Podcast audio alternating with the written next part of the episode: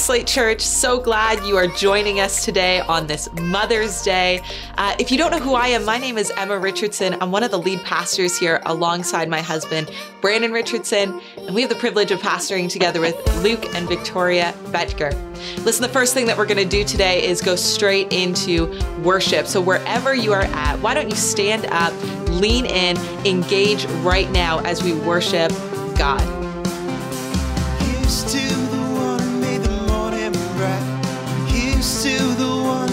Stars to shine. Here's to the one who graced the dead of night. Pull me from the dark, set my heart alright.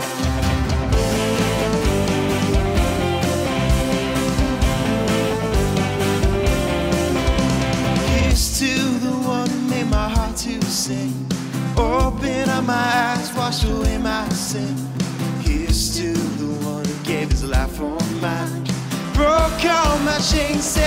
free, alright. To the way,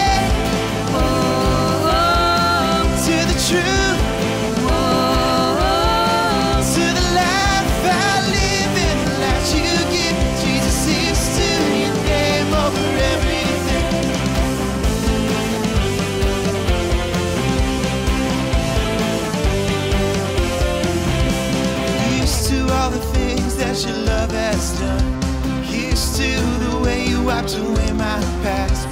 Here's to the future and the things to come. Here's to my Savior's everlasting love. To the way,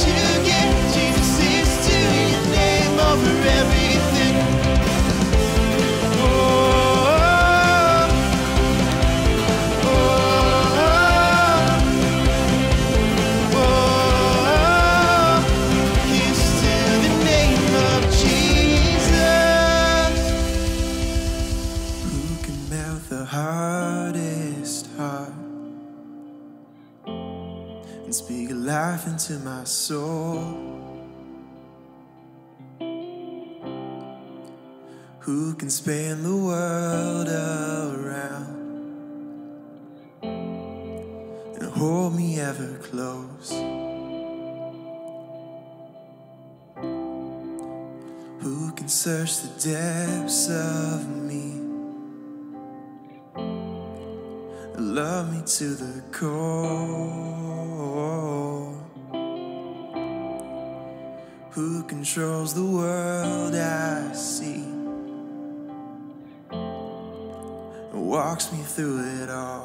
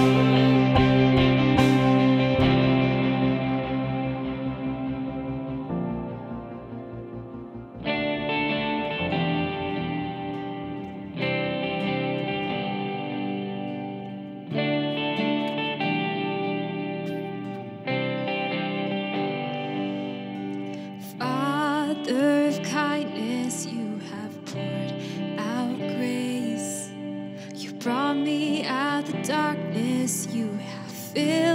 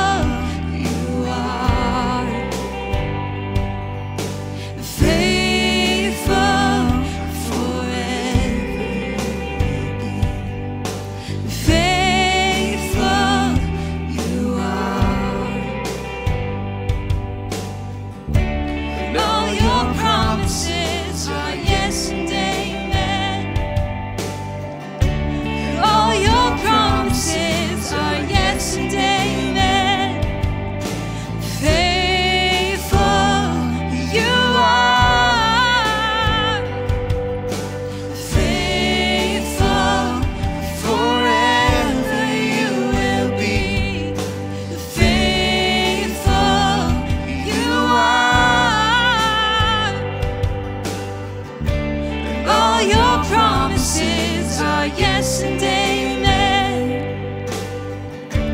All your promises are yes and amen.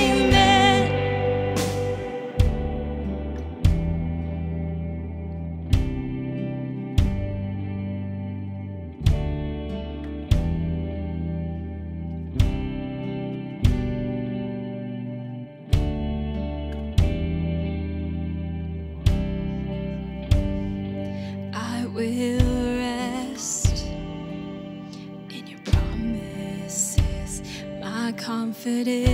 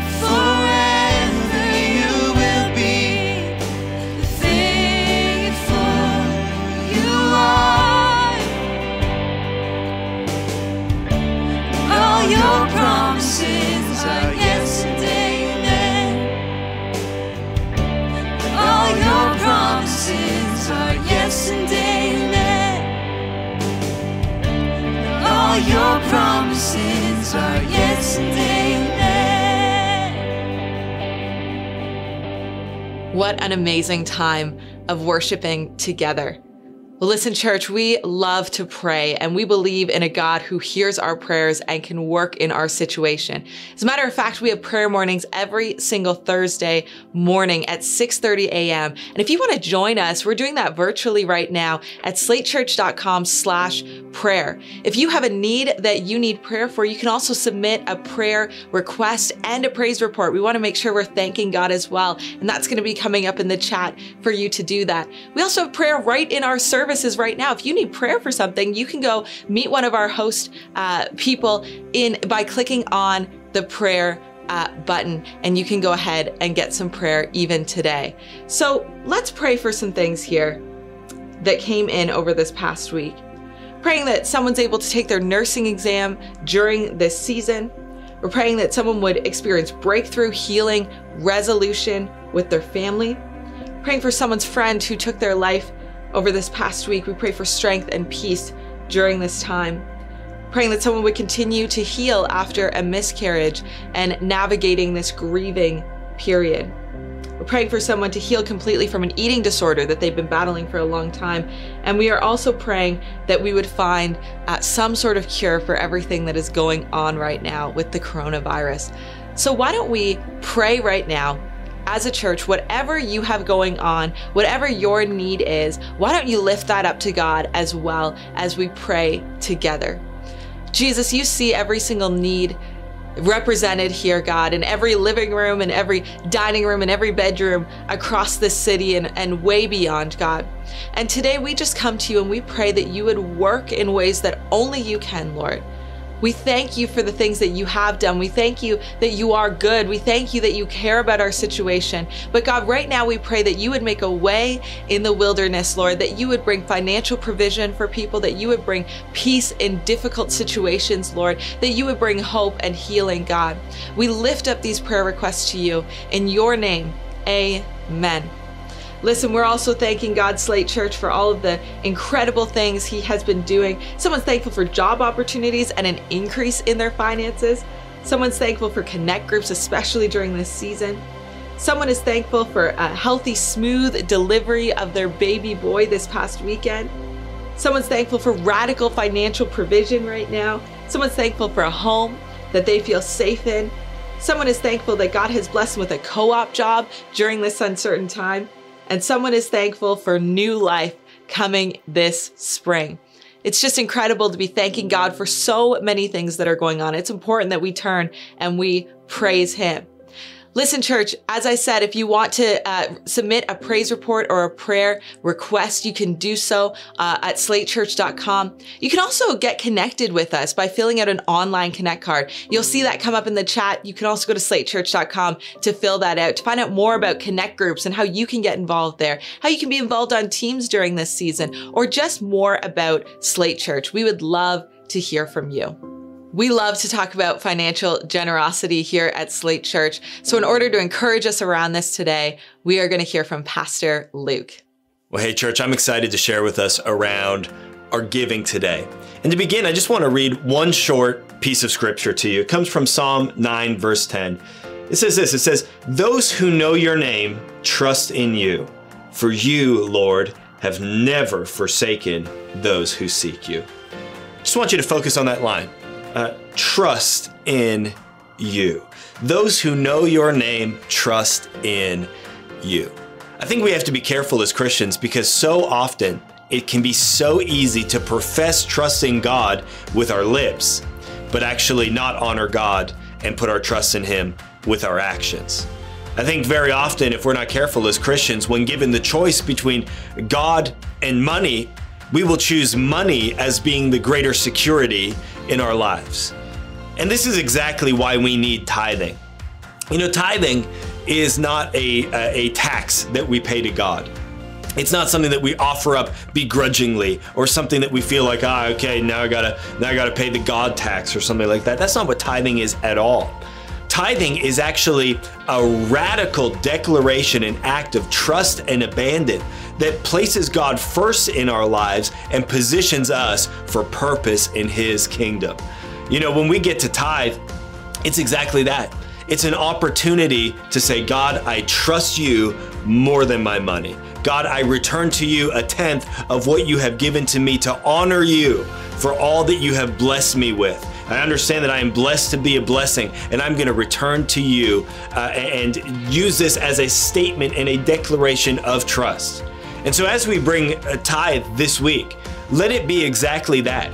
Let it be a declaration of trust that in the midst of uncertainty, that in the midst of the world that we find ourselves in, that in the midst of economic instability, we are not as a people going to place our trust in money as being the ultimate security, but we are going to place our trust in God as being the one who ultimately holds all of it in His hands and has a plan and a purpose uh, for you in your life. And so let's make sure that that's our, our, our heart posture today as we bring our tithe to God and really believe that He's going to use it uh, to make an impact in our church and in our world. You know, in this season as a church, we've been able to do some really incredible and amazing things to bless our community, to care for people like never before. And uh, hey, your tithe uh, has actually been a direct part of making that a reality. So we're excited that we get to tithe as a church. We're so thankful as lead pastors that we are a tithing church. It's an amazing thing to see that in this season, uh, we as a church uh, have just uh, really risen when it comes to our tithing and our giving and our generosity. So we want to thank you for that. Hey, let me pray for our giving today, and then we're going to give. Jesus, we thank you so much for the opportunity that we have through our finances to declare our trust in you, to declare that you are good, that you are greater, that we rely on you, and Jesus, that we, we place you above all in our lives. Father, we just pray that you would take this giving and that you would multiply it and that you would use it to make your name known in our world. We love you, Jesus. In your mighty name we pray. And everybody said, Amen. Amen. Hey, there's all kinds of ways to give. They're coming up on the screen right now. You can click uh, the link in the chat right now. Again, we'd love for you to do that. We love you. We're thankful for you, church.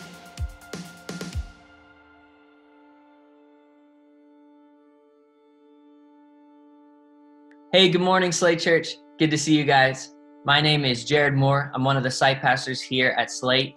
And one of the things that we've been doing as a church is highlighting some of the stories in our community There's so much power in sharing the testimony of what God has done in our life. And so we've got somebody here with us today. Why don't you take a second and introduce yourself? Hey Slate, how are you doing? My name is Marco, and I've been going to Slate for about two years. Um, I'm also part of our worship team here at Slate. And yeah, that's pretty much it.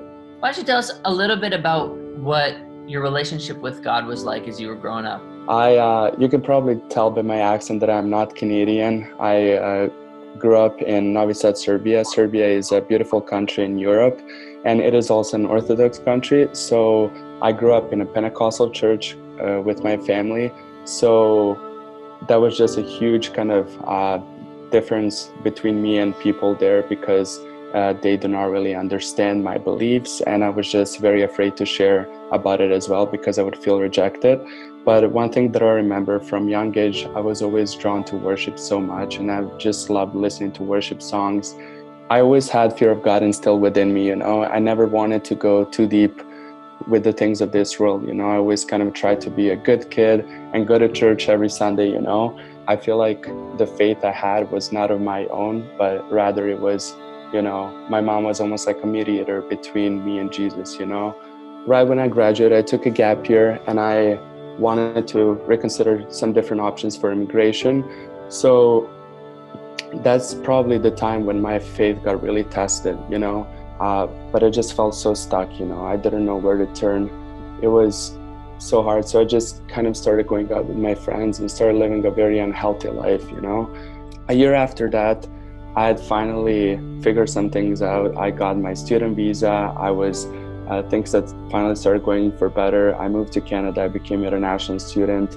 Slowly after that, I found out about Slate on Instagram. I joined, and I was, you know, at first, I still remember my first time going to Slate. I was so confused with everything that was happening, all these lights and people dancing and haze, you know. It was just so much different from anything I've seen before. But I love the spirit of joy, and that's just, that was just something that really stirred my heart, and I just wanted to, you know, uh, stay there and just keep, I kept coming back. And so serving at Slate had really changed my life.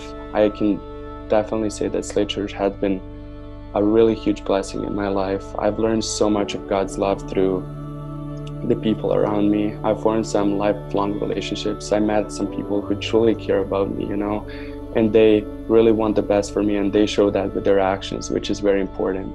What would you uh, say to somebody that's trying to figure out what their personal relationship with God looks like? Yeah, I would say that, you know, Jesus is waiting for you with open arms. He loves you, He accepts you the way you are. You do not have to live up to certain standards, you do not have to impress Him, you know, He's always there for you. And all you need to do is really just open up your heart and surrender everything to Him. There's nothing else you can do, and He will always listen to you and He will always, you know, guide you and just be there for you. And then another huge thing I think is just reach out to the people in your church and join a connect group. That's a huge part of, you know, Christian like just living life with people from church and just, you know, having people alongside you guiding you throughout this process. It's good. Man, well thank you so much for taking the time to share your story. I know that personally you've encouraged me in a lot of ways, especially when it comes to worship, the way that you lead and uh, and just the heart that you have behind it. It's so cool to see. You're an encouragement to a lot of us, and uh, and I'm excited to see how this story uh, impacts the lives in our church. Thanks, man.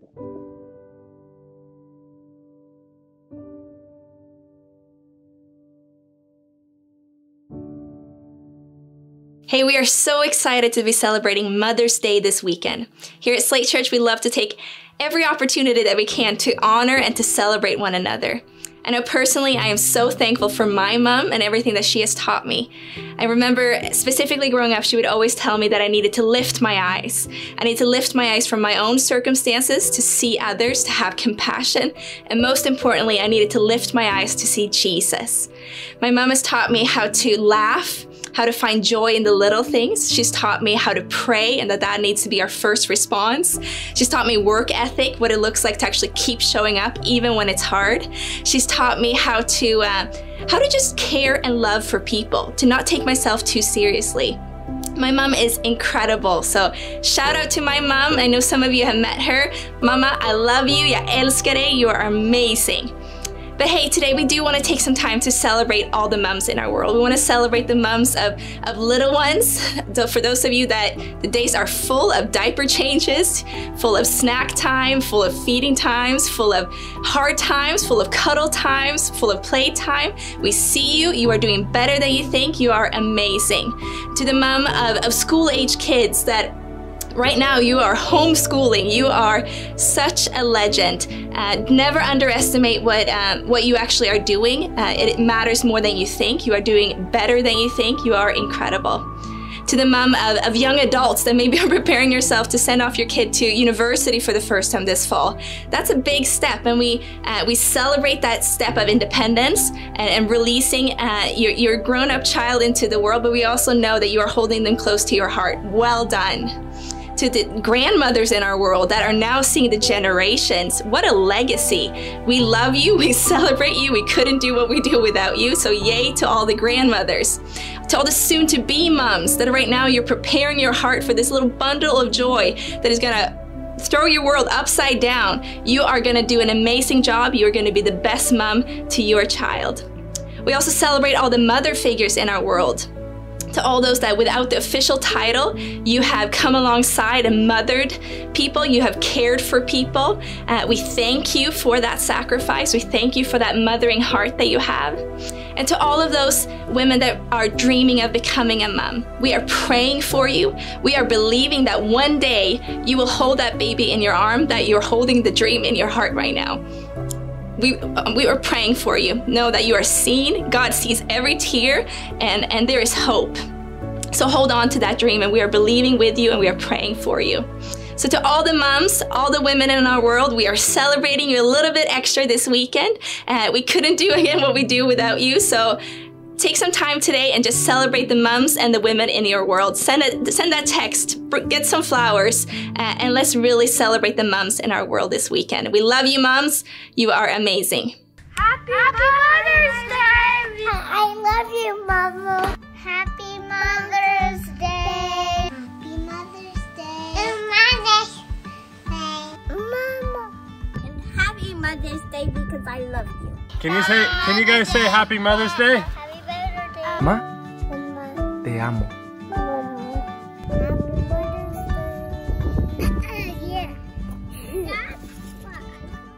Well, we have a lot going on as a church in this season, and we want to make sure that you are connected and you know what is happening. So, if you want an up to date uh, reminder of what is going on this week and looking ahead, you can go to slatechurch.com/slash events so that you know what's going on. You can also follow us on social media. We have different things happening on social media really all throughout the week. Uh, as lead pastors, we jump on Instagram Live together for an on the couch session on Wednesday nights. We have worship on Tuesdays and Fridays. Uh, it's just a lot of fun. So why don't you join us? Follow along, see what's happening, and stay connected that way. We also have something called Kingdom Carriers happening on May 23rd at 11 a.m. Now this is going to be virtual, so you can get more information uh, at slatechurch.com slash kingdom carriers and click on the Zoom link to join that at 11 a.m. on May 23rd. You might be wondering, what is Kingdom Carriers? Uh, is this something for me? Listen, Kingdom Carriers is a group of people that say, hey, I have the gift of giving above and beyond financially, and I want to invest in what is happening at Slate Church. This is something I want to commit to and I want to be a part of. Uh, this is for you, if that's what you're saying. Um, so we would love to invite you. If you have more questions, go to slatechurch.com. We would love to just answer some of those questions for you. You can also reach out to any host in the chat to get more information about that. It's going to be a great event, and we would love to see you there. Well, listen, Without further ado, we have a fantastic message coming to you today. Uh, he's one of my favorite speakers. I love watching him prep. I love watching him prepare for what God has put on his heart. And I know that you are going to be blessed today. So pull out your notebooks, pull out your phone, lean in, get ready to receive. And uh, let's give it up for Pastor Brandon Richardson. Hey, church, it's so good to see you. My name is Brandon Richardson. I'm one of the lead pastors here at Slate Church, alongside my beautiful wife, Emma, and Luke and Victoria Betger. And we're so glad to be able to join with you all during this uh, COVID season we find ourselves in. Online. And you know, it's inspiring us for some uh, things moving into the future. Uh, probably uh, some new things coming at you at some point in this next year. And we're really excited about that. But for everybody that's joining us, whether you're uh, tuning in live on our online platform at slatechurch.com, where you, you can watch at different times uh, uh, on a Sunday, or you're watching on demand on YouTube, we just want to welcome you to our church. We want to welcome you to our service and what God has been doing. And uh, the service has already been so incredible up until this point, and we're so thankful for the um, the army of volunteers that have been making this happen. Hey, we are all on mission when it comes to spreading the good news of Jesus, and uh, we're showing it. We're we're rising to the occasion, and so we're just so thankful for all of you. If this is your first time, I uh, just want to say, hey, uh, this message isn't meant to scare you. In fact, I think there's a lot in here that's going to encourage you. I always title my messages, uh, as do the rest of the, the pastors, because I think that it gives us a thought to think on. And if you're taking notes today, I hope that you are. Um, grab a notebook, grab a phone, wherever it is. I know that I I remember things better when I'm writing notes. If you're taking notes today, the the my message title is meaning in this moment. Meaning in this moment. I want to talk just for a few moments here on what it looks like to find meaning in this moment. You know, I think that for some of us, we feel like life is on pause. Uh, life as we knew it was on pause. Um, the things that we had going on in our life is is on pause. Sports is on pause. Um, except for some soccer. I think some soccer is coming back and they're going to play in front of stadiums that are empty, which is ama- amazing. But still, I mean, the fullness of it is on pause. I hope today that we realize that as much as some of the world and some of the things that we're used to are on pause, our faith is not meant to be on pause. There's always these pause moments in the midst of our lives, but what we do with them is vitally important. I want to turn really quickly to Matthew chapter 25, verse 14, where we read an interesting story. Jesus is telling a story to his closest followers, his disciples, and he says, Again, it will be like a man going on a journey who called his servants and entrusted his property to them. Uh, uh, when he says again, he's he's he's giving another metaphor for what it looks like when he's going to leave this earth and then come back again. It says, To one he gave five talents of money, to another two talents, and to another one talent, each according to their ability. Then he went on his journey. The man who had five talents went at once and put his money to work, gaining five more. So also the one with two talents gained two more. But the man who had received the one talent went off, dug a hole in the ground, and hid his master's money. Now, listen, I, I, love this passage, and of course, it does talk about money a little bit. And I love that it speaks about investing and that sort of thing, because sometimes I think the only thing that gets talked about in church is uh, saving, tithing, and spending. And meanwhile, there's this whole investing component that's actually really important to the resources God has given us. And while that's really practical and great, I want to talk about what this means for our moment. What does it look like to find meaning in our moment. These servants are entrusted with something. Their master goes away and he says, Hey, I'm coming back. And when the master comes back, he expects to find a return on what he has given them. In fact, the servant with five gives five more, and his master says, Well done, good and faithful servant, when he comes back. The second one also, and his master repeats these words, Good, well done, good and faithful servant. The one with one talent came to, uh, came to the master and said, Hey, uh, I knew you were uh, a harsh man. I knew that you would, you, you sowed or you reaped where you did not sow. And so I hid your money, and here's your one talent. The master gets furious at this. He says, Hey, if you knew that I reaped where I did not sow, then why in the world would you not at least put the, this money I gave you on loan with the bankers so that it could have accumulated some interest while I was away? You see, this story, as much as it just seems like a, uh, you know, maybe a practical story for maybe some of us, we're jumping right into the middle of scripture without having read anything prior to this. We have to understand that there's a lot of meaning in the pause that the servants find themselves in. The master gives them something, they're entrusted with something, there's a pause, and the master comes back. I, I dislike pauses with everything that, that, that is in me. If you know me, or in fact, if you've played hockey with me, rather, you will know that I absolutely hate sitting around in my hockey equipment. I'm the kind of guy that will show up now a half hour early. It used to be five minutes before a game. I'll show up a half hour early, but I will sit until the Zamboni is done uh, half the ice rink before I start getting dressed. And it's because I hate sitting in my equipment ready to get, get go on the ice, uh, you know, uh, uh, exert some energy, be competitive and all that. I hate having it all on and being ready and not being able to go at the gate. I think right now it's, it's a bit of a metaphor, my own metaphor on Jesus metaphor for the pause that we find ourselves in and how we find meaning in this moment. Before we even go on to what it means for those of us that are called on the name of Jesus, I think it's important to talk about the treasure that the master entrusted to his servants. You got to understand that this isn't just a metaphor uh, that relates to the ancient Near East and the times in which those people lived. In fact, it is a metaphor for Jesus himself. Jesus is preparing his disciples for the fact that he is going to die on a cross for their sins and he's going to come back again at some time in the future. That's a period we find ourselves in right now. And in the midst of that, he has entrusted his servants, his followers, his disciples, his church with his greatest treasure before he comes back and returns. Now, listen, this is really important because we need to understand what the treasure is. Do you know what the treasure is? The treasure is you. Whether you are watching for the first time, whether you are listening to the Christian message for the first time, you have to know that Jesus has entrusted his treasure. You are his treasure that he's entrusted to his church. You are the treasure in which he seeks. You are the treasure in which he died for. In Matthew chapter 13, 44, it talks about this, this man and, and another story that Jesus is telling. And he says, A man went and he saw and found treasure in a field. He found this treasure and he went and he sold everything he had to buy that field.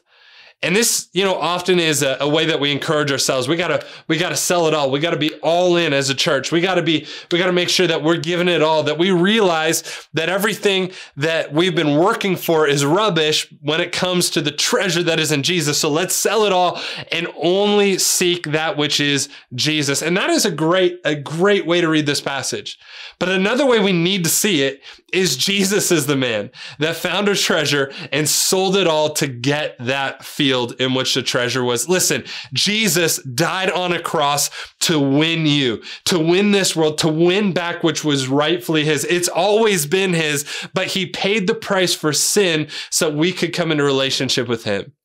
I want to encourage you today that maybe you're coming to Christianity. Maybe you're coming to this message of the gospel. Maybe you're looking at the story of Jesus and up until this point, it's just been a set of rules. Or up until this point, it's just been this thing that's been confusing and maybe you've associated it with hypocrisy more than anything else. You need to know today that Jesus died on a cross not to just get something from you. No, not at all. This is not some sort of weird uh, bait and switch that took place. Jesus died on a cross to pay the price and the penalty for sin so that you could find yourself in relationship with him for all of eternity. This is the gospel message. You are his treasure. You are why Jesus is a part of our human story and the human narrative and is debated whether or not he exists at all. That Jesus, all of that, everything you know about Jesus was to come and pay a price for you,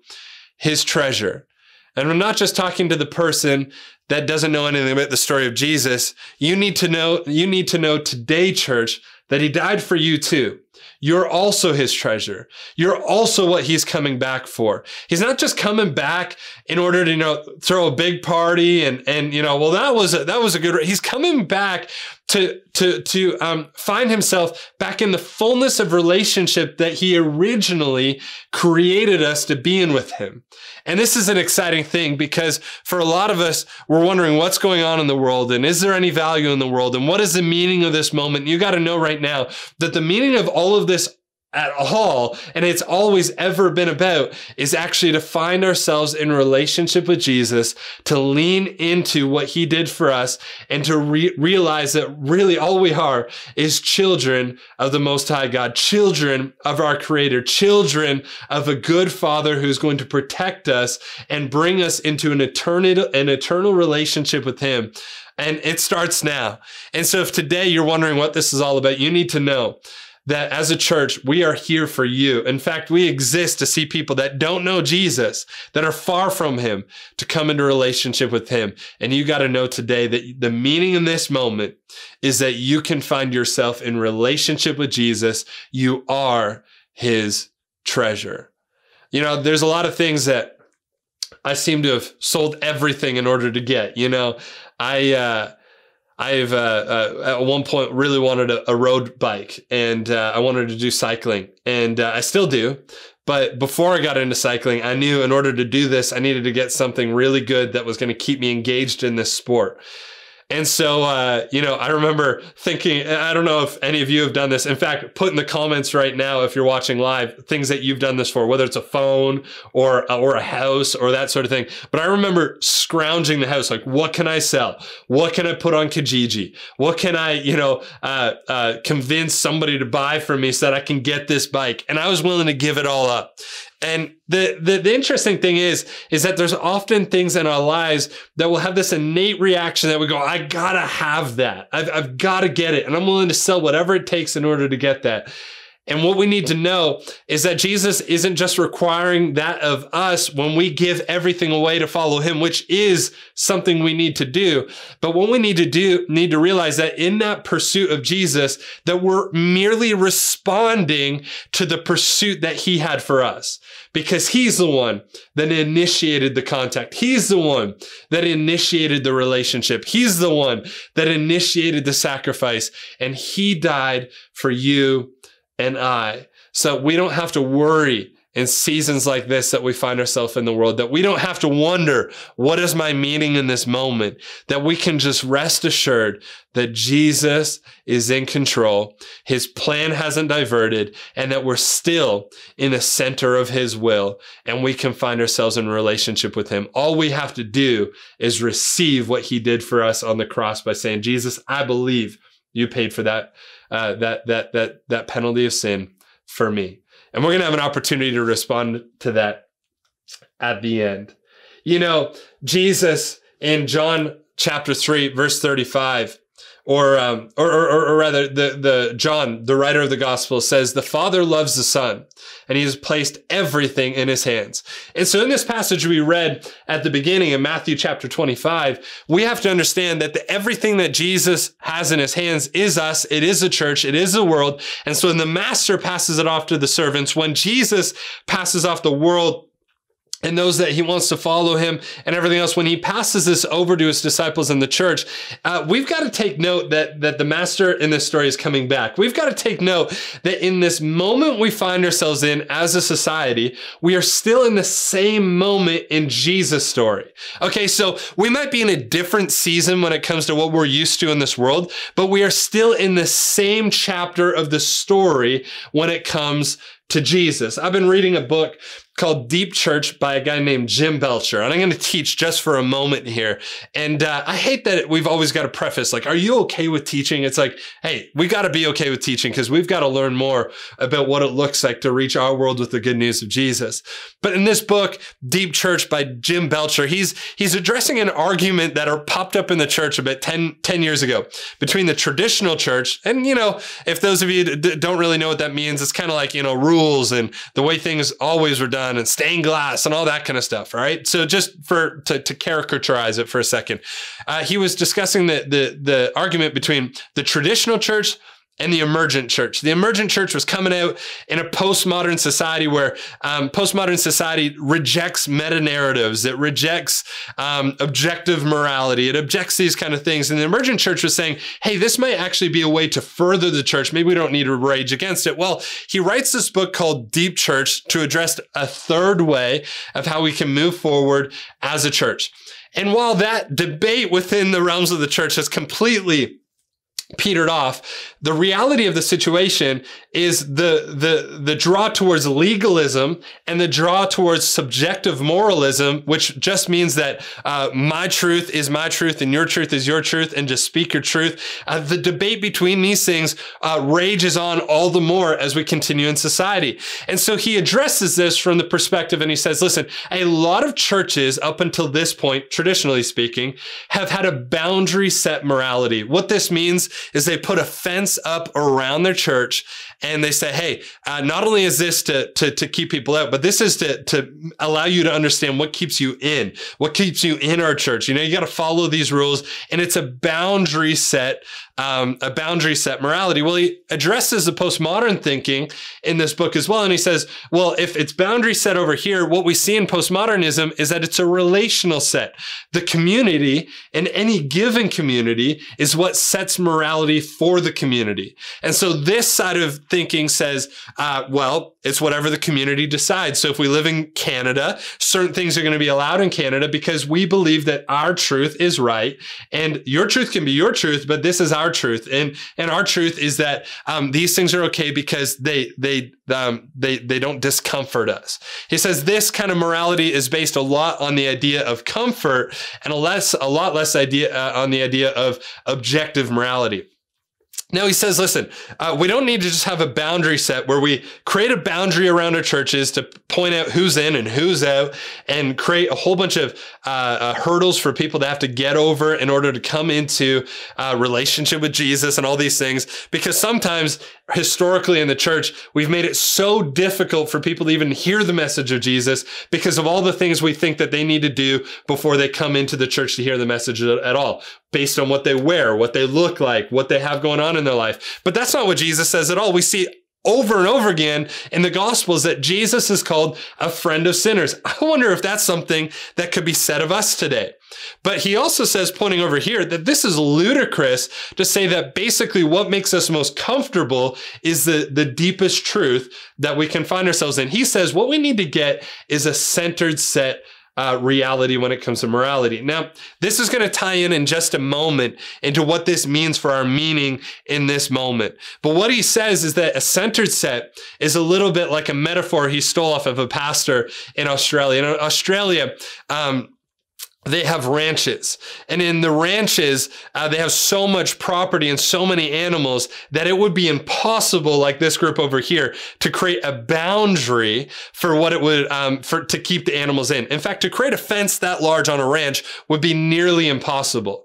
Instead on a ranch they don't have boundaries and they don't just not care about the animals. What they have is a well and this well is what keeps the animals coming back within the area that the ranch is located. What Jim Belcher argues for is a centered set morality that says the, the morality, the, the reality of Jesus, the, the reality he brought, the, the teaching that he, he um, lived out, the, the embodiment of, of, G, of God that he was in flesh, the price he paid on the cross. This is the well that we will set up and not veer on from a church in order to create a third way where people can come and go. But what centered, centers us around what he is up to is Jesus, his teaching, his way of living, and realizing that, listen, you don't need to believe what we believe to belong here. But at some point, you have to re- realize that what, why we gather all, uh, at, at all is based on the things that Jesus did.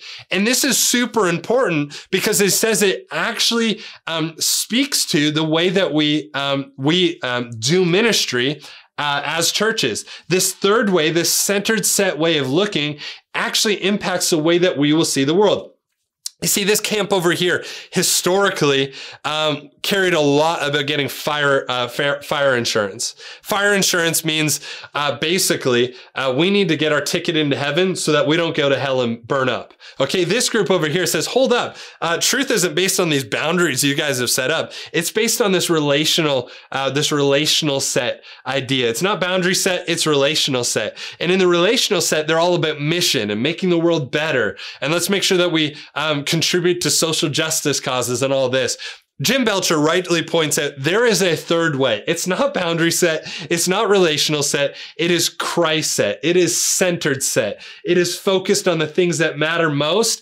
And it brings people into relationship with him by being unswerving on the majors of our faith and not willing to bow down to the narrative of the world or the self-made religion on the other side. And he says this impacts our religion because no longer do we need to stand and, and pick whether or not we are going to be saved or we are going to try and save the world. But we can sit in the middle and say, it is important for us to be saved by the grace of Jesus and by the blood of his, his sacrifice. It is equally as important that we go out and actually reach the world that we live in and live with a missional mindset.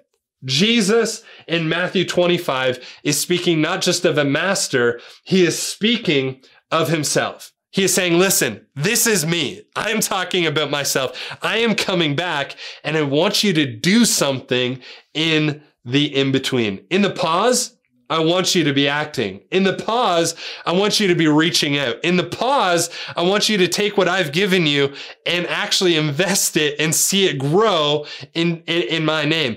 In the, in this moment, there's meaning because there's always meaning for the church of Jesus Christ. In each of the gospels, Matthew, Mark, Luke, and John, we see it really this pattern I'm about to address really um, work itself out in Matthew, Mark, and John uh, and Luke.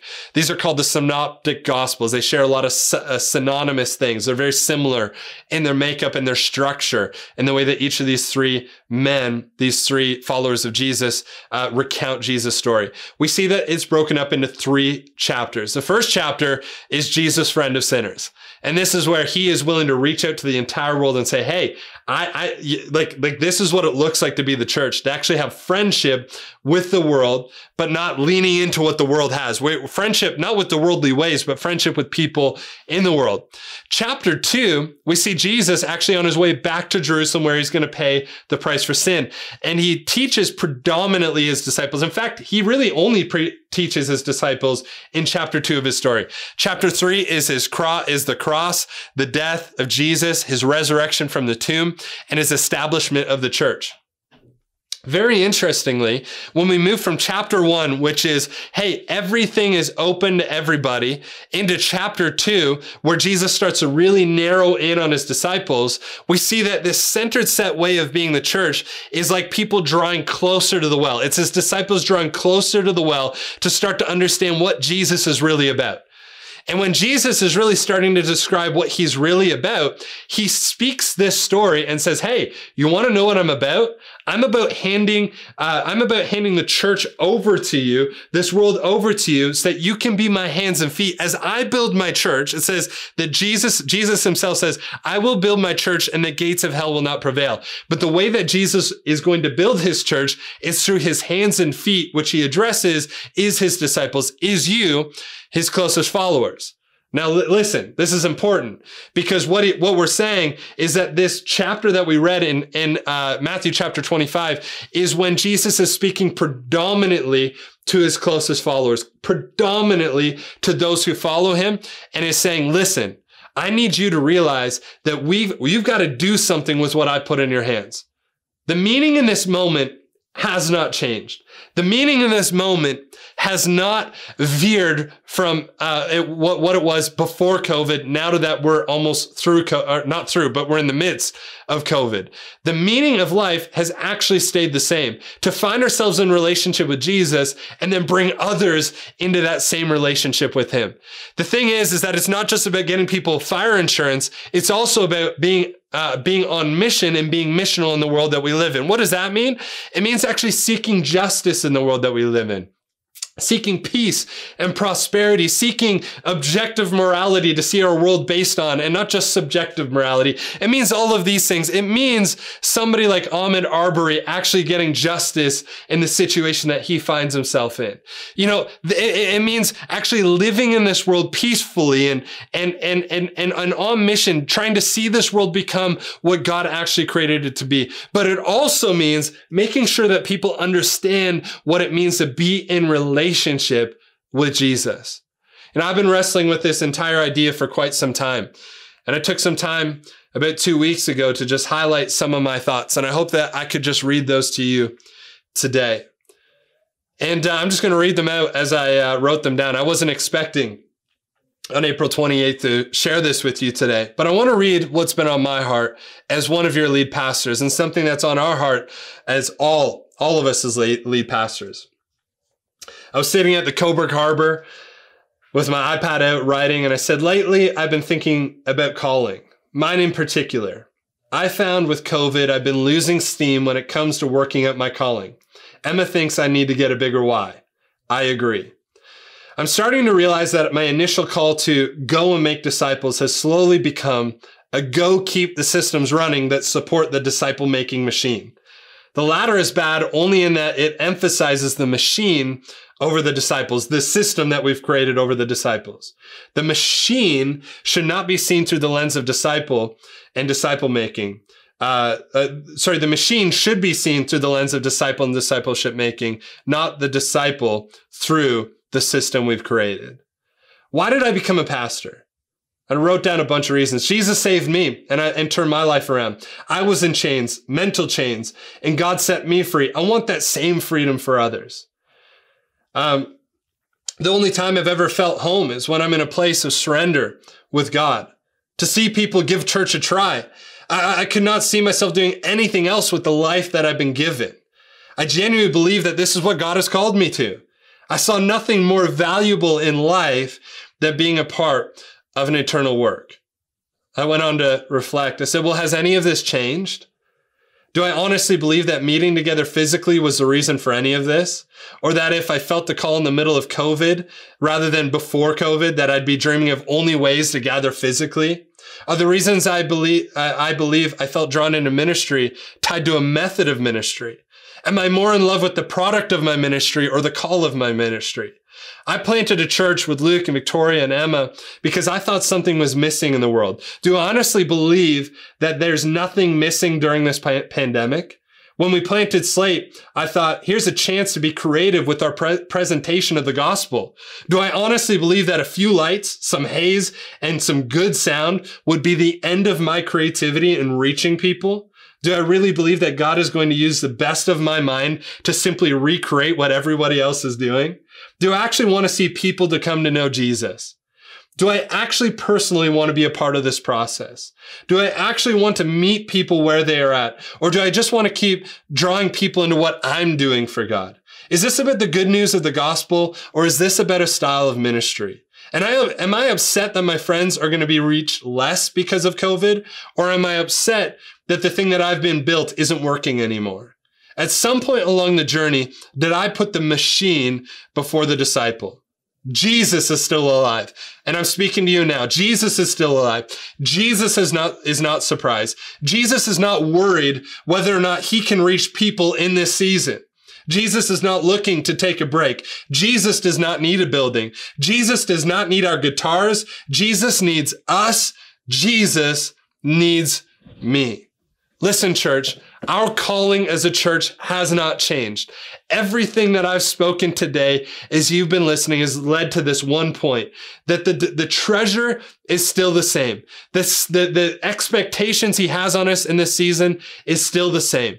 The, the very last words that he leaves with us before he leaves this earth is go and make disciples. My question to you today is are we so focused on ourselves and our own well-being in this season that we are missing out on the fact that Jesus could return in the middle of COVID? And are we doing all we can, investing what he's placed in our hands and reaching out to the people around us? Listen, it is time to get creative. You know, I go to the gym not because I want to um, look after myself and, and, and look better and feel better and all that stuff. And that's all good stuff.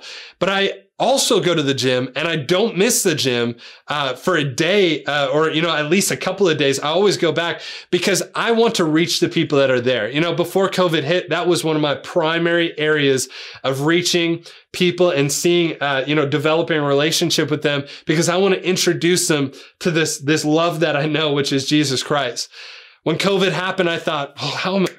you know, I can't go to the gym anymore. Thankfully, I got some of their phone numbers. Thankfully, I've built relationship with people and have been able to stay in contact with them while I'm not in physical relationship with them. It's time to reach out to some of those people that we've been building relationship with. It's time to start praying for the world that we live in. It's time to start dropping notes in mailboxes of people around us asking if they need anything, groceries, prayer, somebody to talk to over the phone. It's time to start being on mission when it comes to seeing the restoration of the world in the way that Jesus wants it to be seen. You know, Jesus isn't blowing up this world when he comes back and going to create a new world for us to inhabit with him. He's coming back to restore the world that we live in right now. Read your Bible. He's actually coming to bring a whole lot more than what we actually realize.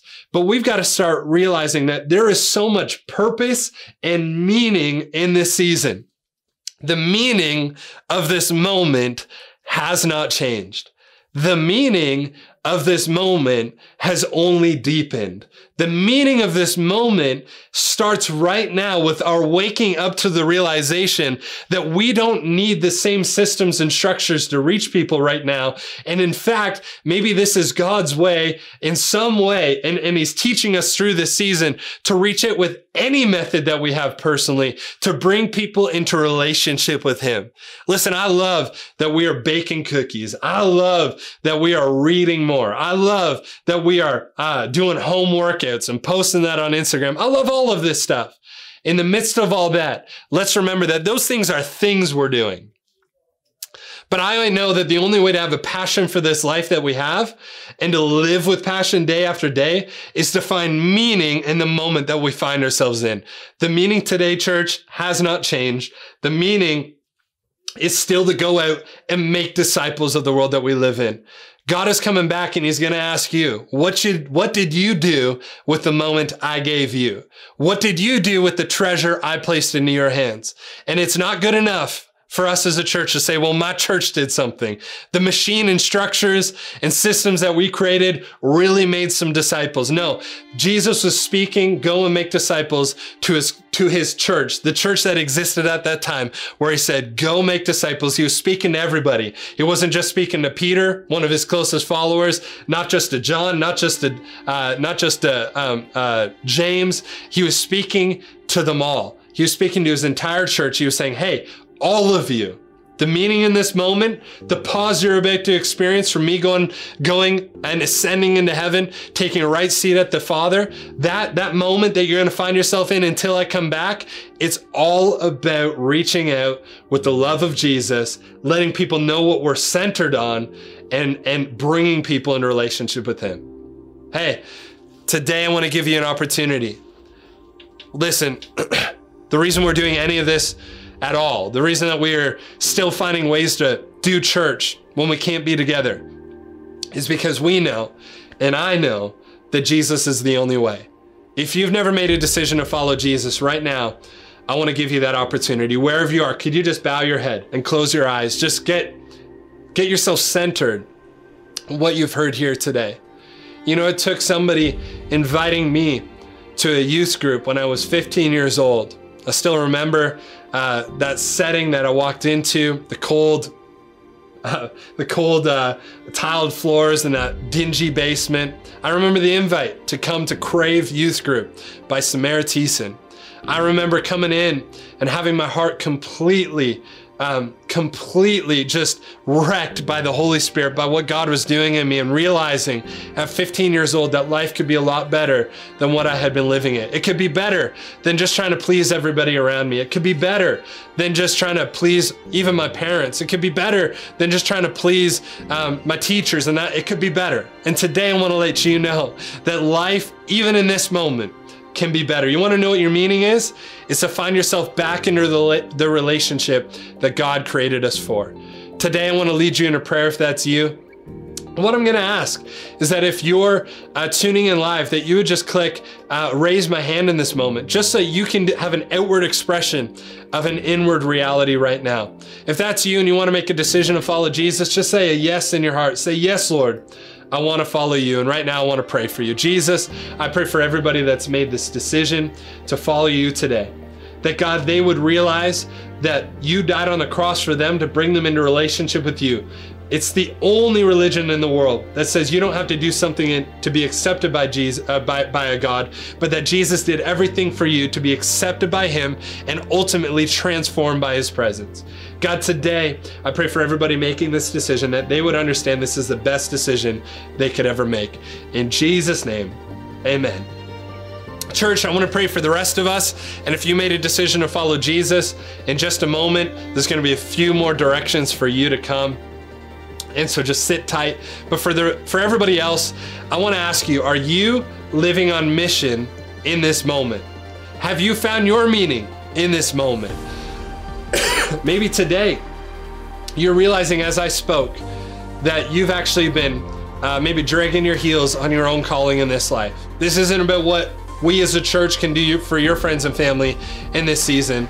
It's about asking God, what can I do for you in reaching people and actually preaching the name of Jesus and not just being light on it, but actually preaching it with clarity and with purpose in this season. If that's you, and you're saying, hey, I, uh, I needed this. I needed this reminder. If that's you, I want to pray for you. So why don't we bow our heads and close our eyes? Jesus, give us the strength we need to live out in this moment the mission you've called us to. Pray this in Jesus' name. Amen. Thank you, church. What a fantastic message. Listen, if you just made that decision a moment ago to follow Jesus, we would love to connect with you. As much as that was a decision you made yourself privately, it's really something that needs to be lived out publicly, and you don't need to go at that alone. So make sure that you uh, c- fill out one of our Connect cards online so that we can get in touch with you. A host member will be in touch with you, and we would love to just chat with you, answer any questions that you might have. You might be going, okay, what is my next step here? Maybe you just made that decision and you're wondering that. Or maybe you've been tuning in for a while or a part of our church for a while. You're in, what is my next step at Slate Church? We would love to invite you to join a virtual next steps session immediately following this service. Basically, this is just a chance to gather with some leadership and uh, get some questions answered and have a greater understanding of who we are as a church and how you can be involved. So there's going to be a link going up in the chat. Why don't you click on that and follow it to next steps? It's going to be really short right after this service. We'd also love to encourage you if you are not in a Connect group yet, what are you waiting for? These Connect groups are online. They are happening. You can just log in from your home. So make sure that you are getting involved in a Connect group. Go to slatechurch.com, get some information. It might be awkward the first time you log on, but listen, you'll get past the awkwardness and then you will be so thankful that you did. These groups are so amazing. So make sure that you are joining a Connect group. Well, church, so glad that you decided to lean in and tune in and come to church with us today. It has just been a phenomenal time, and we're so glad we get to gather together on this Mother's Day. Have a fantastic day. Be blessed. We love you.